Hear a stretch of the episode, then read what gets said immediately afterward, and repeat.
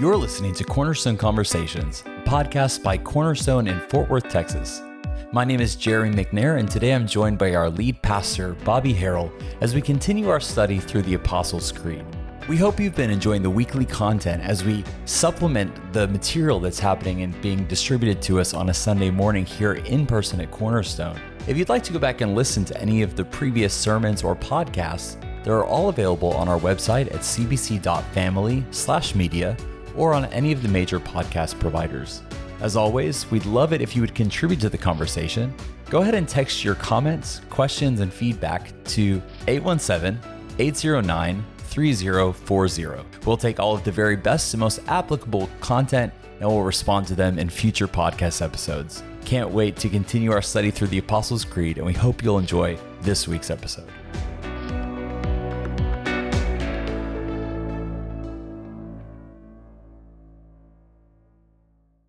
Bobby, I have to say, this Sunday's sermon was probably the first time that I've heard a real, not Christmas sermon over Mary as the mother of Jesus. I think there's so much, as we like to say, baggage from our Baptist heritage where we try to completely avoid anything that seems remotely Catholic. But in the process of that, we've completely ignored some major Bible characters and someone who's obviously incredibly integral to our faith as believers in Mary. I really appreciate the study and time that you put into us being able to understand who Mary is and why she's so important. There's a lot of women like Mary in the Bible that are completely overlooked. Now, Mary, of course, is very unique because she is actually the bearer of the body of Jesus. Right. God is in her Yeah. in a physical way, in a human body. But I want to say this there are a lot of women that are ignored. And I think obviously that's done from the churches that have a complementarian view of women and men's roles, i.e., no equality for men and women, although they claim they do, they really don't. Right. And I know because I came from there. Yeah. And so I can speak very clearly about that stance. And while you say you value women on an equal footing, you clearly don't Hmm. by the way that you've restricted their ability to exercise Or even or even repress gifting. their stories. Sure. Right. Sure. Well, and that's what I want to say, really. I'm- Exactly. I'm, saying it maybe in a clumsy way, but there's some incredible women in the Bible we just don't talk about. And Huldah is a fascinating example Mm-hmm. Oh yeah. in the Old Testament. You know, Deborah gets a little billing because she is clearly a very prominent judge. They're singing the song of Deborah after But the even victory. Deborah, you hear the argument that the only reason she's in a position of leadership is because there were no capable men surrounding her, which is just categorically untrue. Yeah. Anyway, there's a lot of great women's stories in the Bible that are underutilized as Sunday sermon material, and And Mary's one of them. Mary's one of them. Mary is maybe the most obvious elephant in the room in this topic because we know she's incredibly integral to the story, Mm-hmm. yet we can only talk about her in evangelical circles on Christmas seasons. Right. Because to pull Mary into a July sermon is suddenly now to give her too much prominence in the church, and it smacks of Catholicism and European Christianity. And we just have to be against that because we overreact to anything that looks like that. right. We're done with that. And that's basically what we said on Sunday. And let's go ahead and set Mary, as well as we understand her role, back into the biblical narrative and give her the respect she deserves. Mhm. That she's earned, but let's give her the respect that I think she should have in the whole area of Christendom. But now let's don't go way, way out there and say things about Mary that are godlike and not substantiated by scripture. Since you're already mentioning that, let me just go ahead and ask this question that one of our listeners sent in to us. It says this Since the Ark of the Covenant in the temple was where people went to meet with God in that time, then why don't we go to Mary as mediator in prayer since she was the Ark,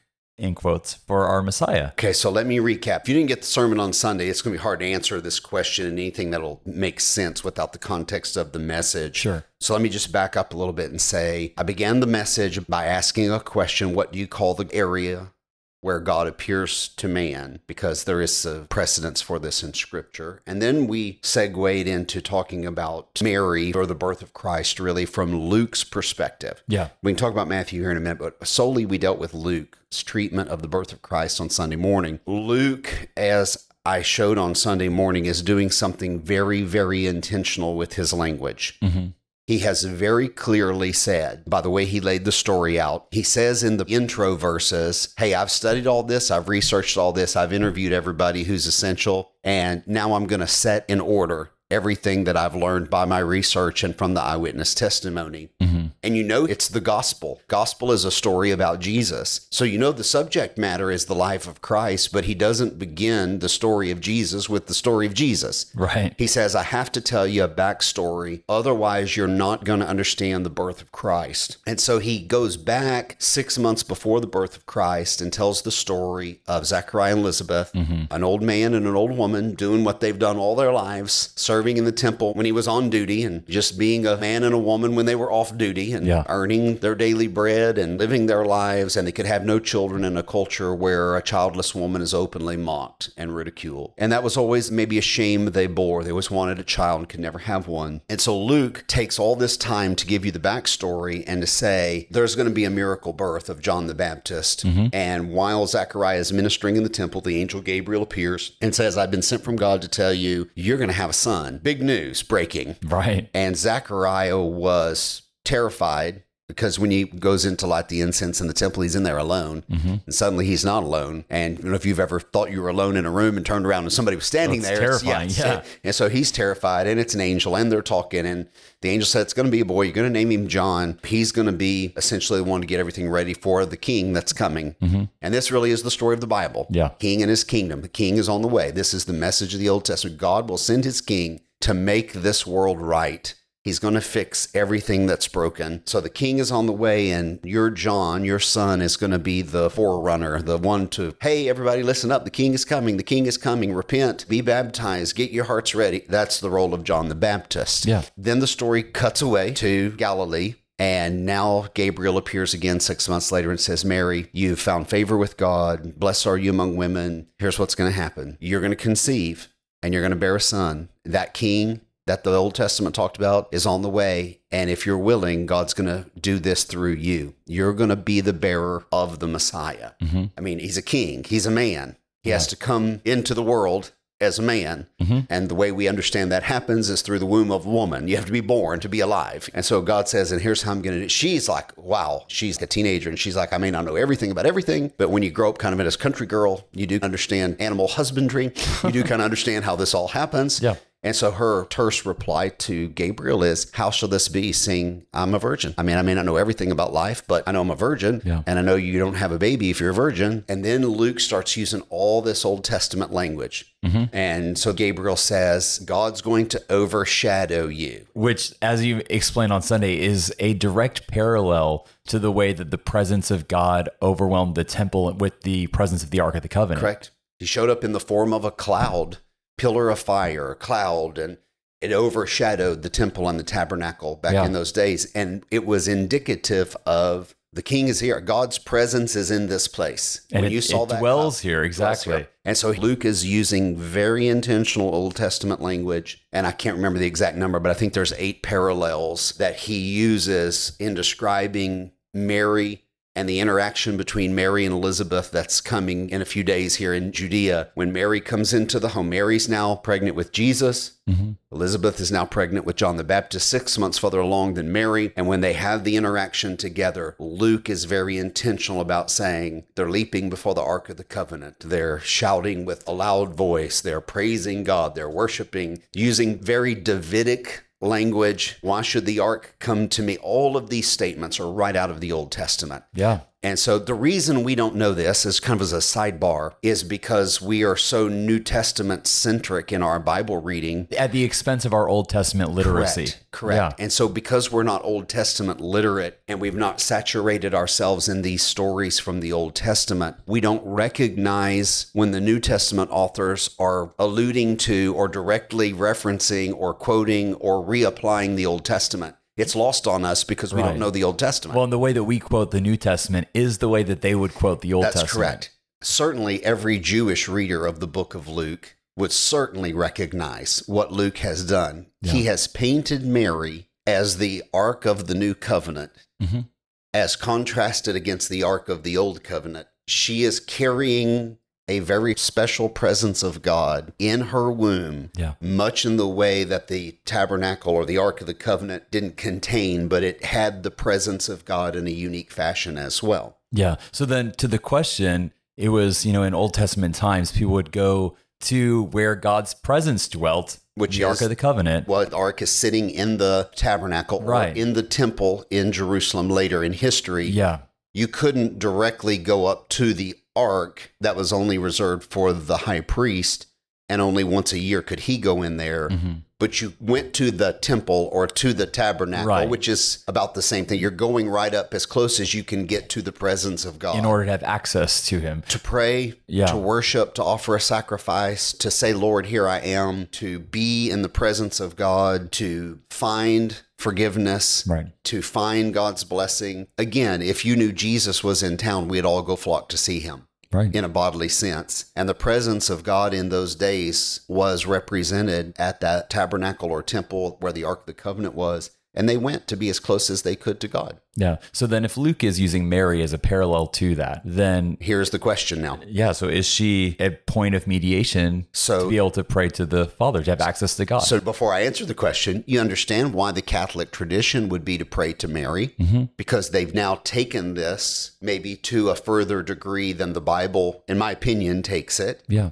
But they're saying she clearly is being described by Luke as the Ark of the New Covenant, the bearer of the body of Jesus. Therefore, let's make a big deal about that. She's very important, and let's make her holy. Let's keep her holy, and let's reverence her. And I guess here's the point the question sets us up to go in several different directions here. Should we pray to Mary as a mediator since she is referenced as the Ark of the New Covenant? Let me go back to my original question I asked on Sunday before I directly answer. What do you call the area? How is it described, the area around God when he shows up in the Old Testament? The answer is holy. Holy ground. Yeah. And that's the word congregants were shouting out Sunday morning when I posed the question. They said, if God shows up, that's holy ground. Mm-hmm. Now, again, our minds immediately go to Mount Sinai for probably the most famous moment of this verbal exchange between Moses and God. Yeah. Moses has already done his 40 years of being the prince of Egypt. Now he's doing his 40 years as a shepherd in the desert. And while he's shepherding, he sees a bush that's burning on Mount Sinai. He goes up, he says, I will turn aside and see this curious thing. The bush burns, but it is not consumed. And I'm sure it was just glowing like a beacon on the hill. Mm-hmm. And so he climbs the mountain. And when he gets up to Mount Sinai and he gets into the presence of this burning bush, the voice of God calls out to him and says, Moses, that's really far enough right there, okay? Listen, take off your shoes, for the ground you're standing on is holy. And in our minds, we're painting this picture of Moses the shepherd slipping off his sandals and kneeling down before the burning bush, and God speaking to him, and he's about to be commissioned to go be the deliverer. Yeah. Go and tell Pharaoh, let my people go. And we're going to have a nice little exchange there as Moses says, Man, not me. No way. Mm-hmm. I left that life behind 40 years ago. You know, and God's like, No, you're the man. And here's what I want you to do. Here's my point with coming to this story. If Moses had gone up to Mount Sinai two weeks earlier to that very same spot, what would he have seen? He would have seen a bush poking out of the side of the mountain, somewhere up there on a ledge, Yeah. and a bunch of dirt and a scorpion. It would just been a mountain and a bush Right. Because God's presence Was was, not there. not dwelling there. at that moment. Let me go the other way. So let's suppose that Moses went back up to Mount Sinai a week later, Expecting to still find it. expecting the bush to still be on fire and for God to be accessible hmm as kind of a hot spot right there where heaven and earth are touching. Again, if that were true, why don't you and I go get on an airplane and go right now? Because I'd like to go talk to God in a face to face manner that way. Oh, absolutely. lots of It would- questions, get some answers. It would be almost a Christian rite of passage. Oh, we would all be going. There'd be millions of people at the mountain right now if the presence of God were still there. So if you go there today or if you go there a week later, what you'd find is just dirt and rocks, not holy ground because God's presence is not there. Now I want to take that and I want to apply it to Mary for a moment because I could do the same illustration with the Ark of the Covenant, the tabernacle, or the temple. Yeah. Because we do know that Solomon's temple was destroyed. Jerusalem was destroyed by the invading Babylonian army through the Assyrian invasion, the Babylonian invasion, and ultimately the Roman invasion. You know, they go into exile, they come back, they go into exile, they come back. Well, they rebuilt between Solomon, that temple being destroyed and mm-hmm. then the return and when they rebuilt the second temple it was not in glory like the first temple nor did the presence of god inhabit it like solomon's temple. Yeah. so to the jews they still called it holy but it wasn't holy in the same way. There was no pillar of fire shooting up through the roof and cloud overshadowing Yeah. like it came down at the dedication when Solomon dedicated the old temple. So that was the reality of Israel. There was a symbol of God, but not the real presence and power of God in the way it was. And while they would have still called it holy ground, we would have just said it's a fascinating building with a lot of rich history. Mhm. But God's presence is not literally there. Yeah. And I think that's further echoed by the fact that on the afternoon of the crucifixion, when Jesus cried with a loud voice and gave up the ghost and said, It is finished, we are clearly told that the veil of the temple was ripped in two from top to bottom, and the earth shook, and the building shaken, and doors are flopping open, and you can see right into the holy place. Yeah. And I think you're beginning to get the message that Jesus preached during his earthly visit. He said, Destroy this temple, and in three days I'll raise it up again. Jesus has clearly shifted the story Mhm. and said, I'm the new temple. This building no longer matters. Yeah. This is not the point where God connects with man. I am the point where God connects with man. I am the new temple. So, with that understanding, then we can look back to Mary as being with child, with Jesus growing within her. God is physically present We in her. exactly. We can look back at her in that time and know that she was the dwelling place of the presence of God. You see, you're caught in tension here where you want to say a whole lot, but your evangelical baggage prevents you from saying a whole lot. Yeah. Because I want to say in that moment when God is in her, there's holy ground. And I think that's reasonable. See, I fantasize in a way like this. I think Mary's almost untouchable How so? when Jesus is in her. Okay. Yeah. You see what I'm saying? The Yeah. baby Jesus is in her womb. Don't you know that all the guns of evil were focused against her? And don't you know that the legions of heavenly angels were surrounding her? Oh, can you just imagine the will of the Father upon her safety? God wants this child to be born. This is his long awaited king coming to set everything right. I can imagine, again, it's conjecture, you know what I'm saying? Right, but, in or my- rather, you can't imagine No. anything No. happening. You imagine Michael the archangel is walking step for step right in front of her. Right. I mean, if you want this child, you've got to go through us. Yeah. I mean, it's like the entire Army, Navy, and Marines surrounding this young woman who bears the body of God's son. And so, in that moment, what I want to say to answer the question, should Mary be looked at as holy and a connecting point with God? In that moment, yes. But the thing is, she didn't stay pregnant forever. Exactly. What made the Ark of the Covenant or the temple tabernacle? The presence what, of God. What made it holy? it was presence that of God. God's presence dwelt within it. Correct. In a very special way. Yeah. And again, not bodily, but in a supernatural way, represented through cloud and smoke and fire. Yeah. He was there, and they knew he was there. And matter of fact, it could be quite intimidating and terrifying when God showed up in that way in the Old Testament, as we recounted at Sinai when the people were terrified and said, We're going to go hide in our tents, Moses. You go talk to God. This is too scary for us. Yeah. And what I want to say is, yes, but she didn't remain pregnant forever Right. nature took its course, and this is the Christmas story.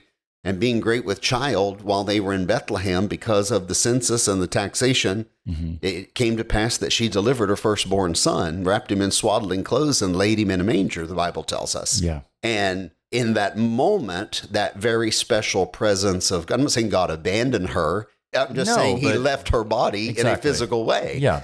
The baby is now a separate entity from Mary, And now his presence dwells wherever he dwells. wherever he dwells. And then he is crucified, resurrected. Now his presence is wherever his spirit is. Now, there's an incredible teaching of the New Testament, what you just said so quickly. Again, in that moment, the Spirit had not come in spirit form the way we know right now. Mm-hmm. This is the upper room discourse, John 13, 14, 15, 16, and 17, where Jesus keeps saying to his apostles, I'm leaving. You're going to be sad. Don't be sad. It's going to be okay. The world hasn't come to an end. Yes, I'm leaving in physical form But my presence is still here. in spirit form. Yeah. I'm going to be in every one of you. This is a big change that's happening. You're living through some incredible manifestations of God. God physically in Mary, now born as a separate human being mm-hmm. outside of her womb, he grows to be a man. God in a human form, Yeah.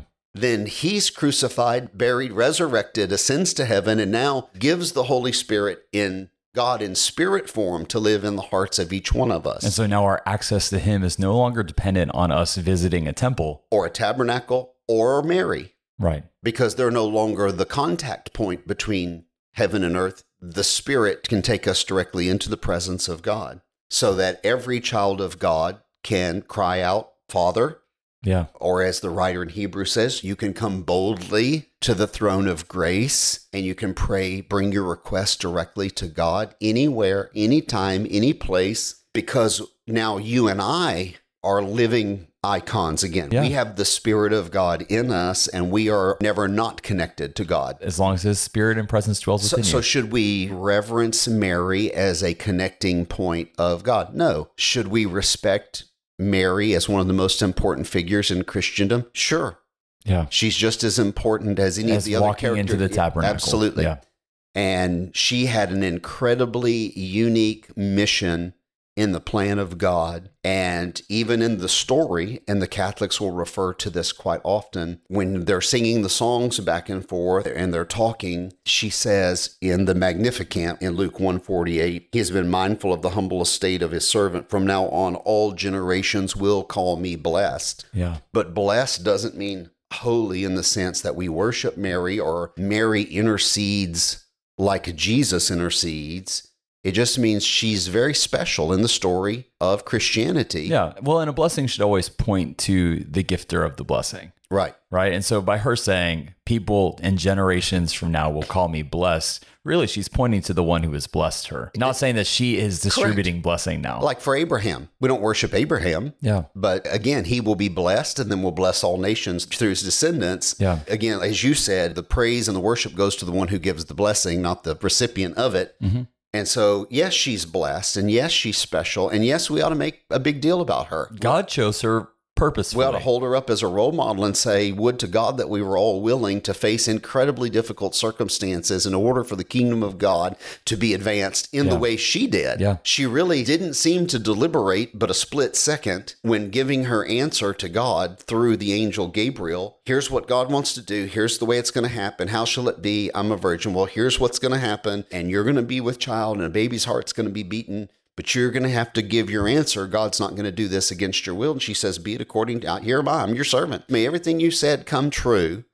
I'm yielding my will to yours. You know, when they take baby Jesus up to dedicate him, there's an old man and an old woman who kind of get caught up in the dedication service. They're introduced as just attenders at the temple, but suddenly they get pulled into the story. And before you know it, they're all holding baby Jesus and prophesying, you know, great things. And Yeah. one of the prophecies, it says, you know, he's set for the rise of fall many in Israel, and even a sword's going to pierce your own soul, Mary. And I think that's all pointing to this is wonderful. You're privileged. What a blessing to have a leading role in the way the whole story of the king and his kingdom plays out. You play a leading role, but it's also going to be very painful because you're going to watch him be crucified yeah. and it's going to rip your guts out when it happens. It's going to tear your heart out. Yeah. So we've been looking at Luke's portrayal and retelling of what we know as the Christmas story, but really it's Mary's story in this moment in the birth of Jesus. I'd love to look a little bit at how Matthew gives the backstory of Jesus, what his Well, version and I think of the this important is. thing is you said backstory. Yeah. Here's what's unique about both of the birth accounts. Mhm. Neither one launches right into Jesus was born like this. Yeah. They both tell a backstory in order to tell the story. So both Matthew and Luke intended from the beginning to talk about what they believed to be true. Now, Luke and Matthew had to get the details of this story from somewhere.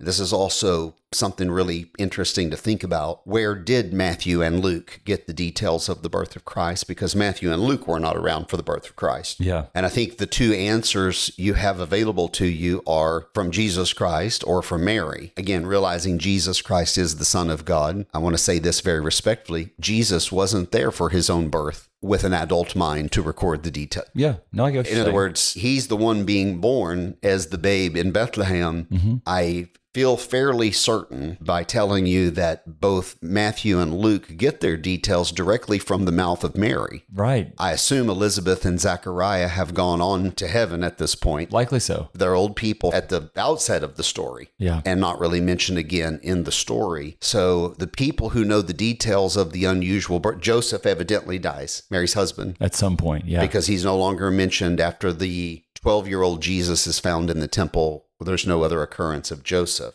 Hmm They reference Joseph, you know, is not this Joseph and Mary's son? They're making references to Joseph, but he's nowhere to be found in the rest of the story. We only assume that he has passed away at that point. Yeah.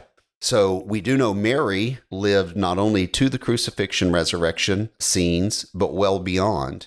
Mhm. So the only plausible answer is Mary sat down with these apostles, these disciples of Jesus, and as they're spending years together, both during the ministry of Jesus and decades together after the ministry of Jesus, Yeah. Again, most of these gospels are not being written until 50s, 60s, 70s. They're being written much later. Yeah. You know, 25, 30, 40 years later, these writings are coming out. Mary gave them all of these details. She's the only one who knew about the private conversation in her house with mm-hmm. Gabriel. Yeah. She knew about the encounter with Elizabeth and what happened in that moment. See, and this is fascinating to me. So, did she frame this in Ark of the Covenant language or did Luke? It's a great question. You know, or- one, one that we'll never really have the answer to. Not, but not this side of eternity, we won't. yeah. But we know how Luke translated it. Luke interpreted whatever Mary had told him and said, This is absolutely fascinating, and clearly built that ark language You have the into his narrative. yeah. So now, let's stay with the story. So Matthew also has a backstory. I think we've missed the point of Matthew's backstory. Let me explain why. So if you were reading a story about God keeping his word and sending his promised king, hmm that's a very Old Testament story. And so Matthew's going to tie it firmly to the Old Testament. And he's going to say, let's talk about Abraham for a minute. Okay, you've got every Jew's attention now. Okay, he had children and they had children and they had children. And before you know it, then Matthew says, and how about King David? Mm. He's a descendant of Abraham through the tribe of Judah. And then David had kids and da da da. So in his genealogy, Matthew's putting out some very serious milestones that's going to get everybody's.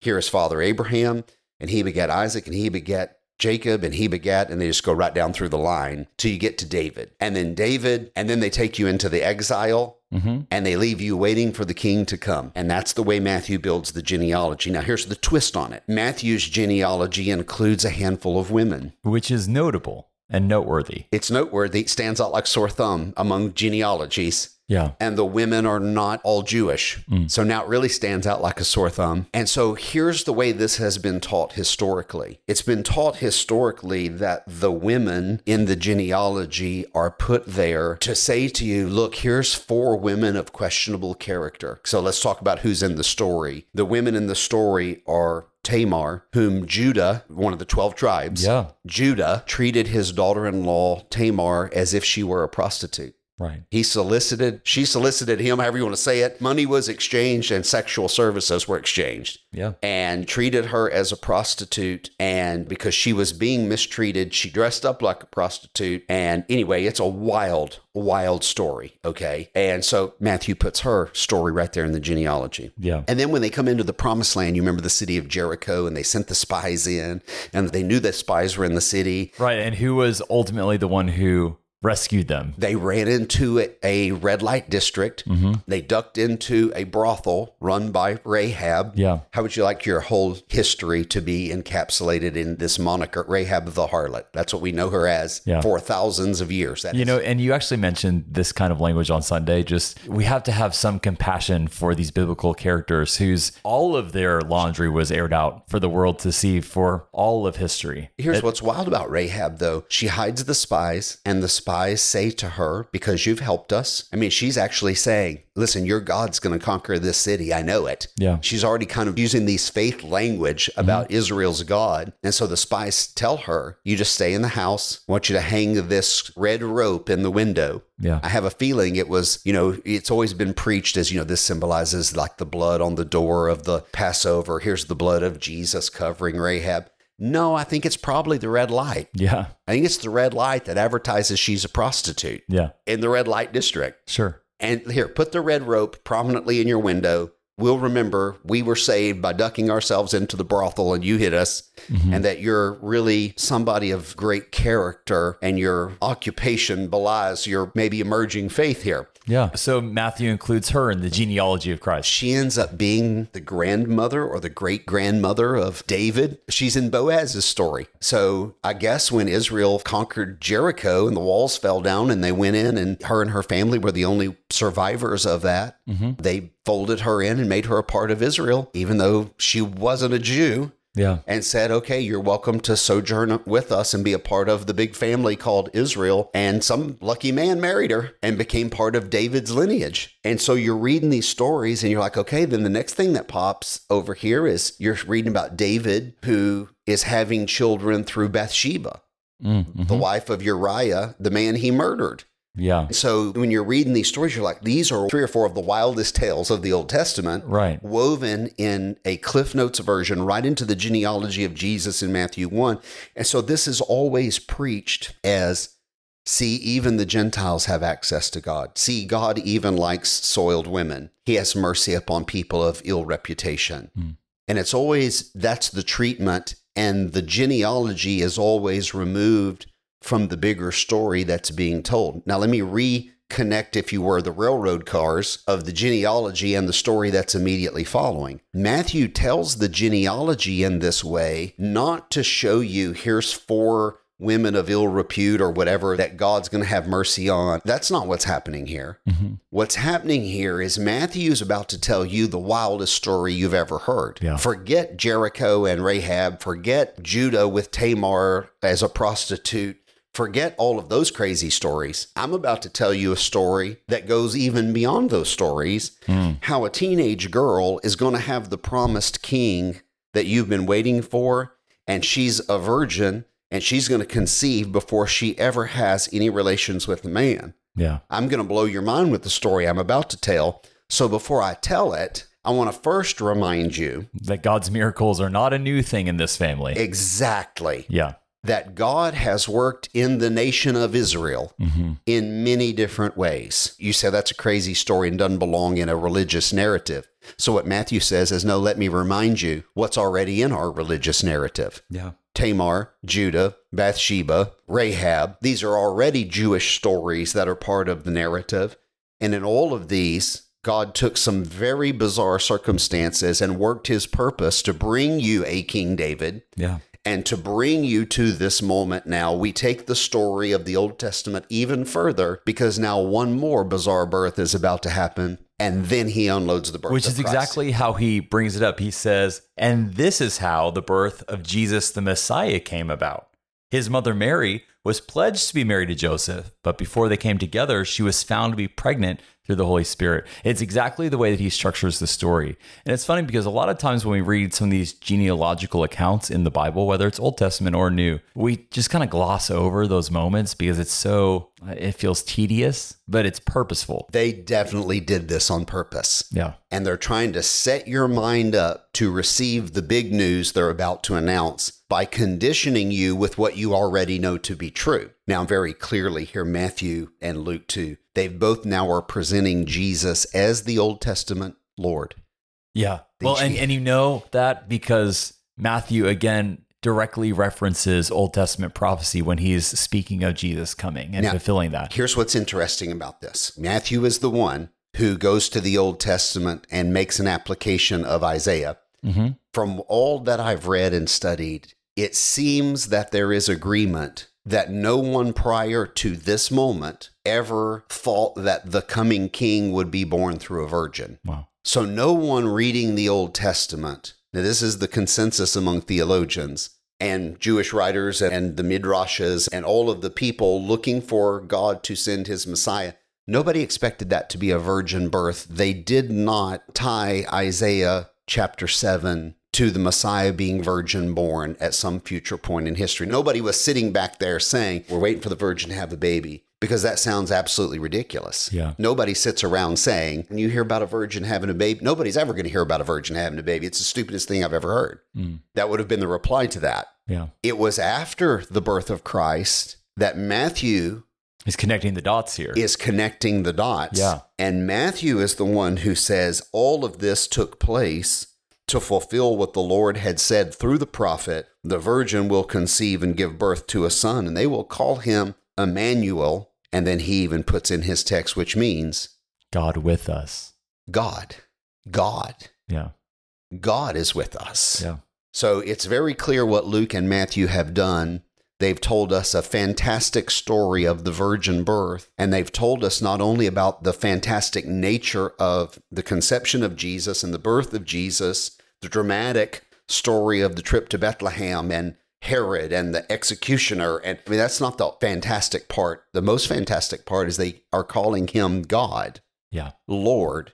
They've equated the identity of Jesus born in Bethlehem to the Old Testament God of Israel Hmm. and said, God has done his magnum opus. What everybody's been waiting for has now happened. There's a new temple now. That's what Jesus is about to teach them. The Yeah. presence of God is here in a very different way right now. Mhm. Mary deserves our respect, not our worship. Mary had to be saved the same way you and I had to be saved by faith in Jesus Christ.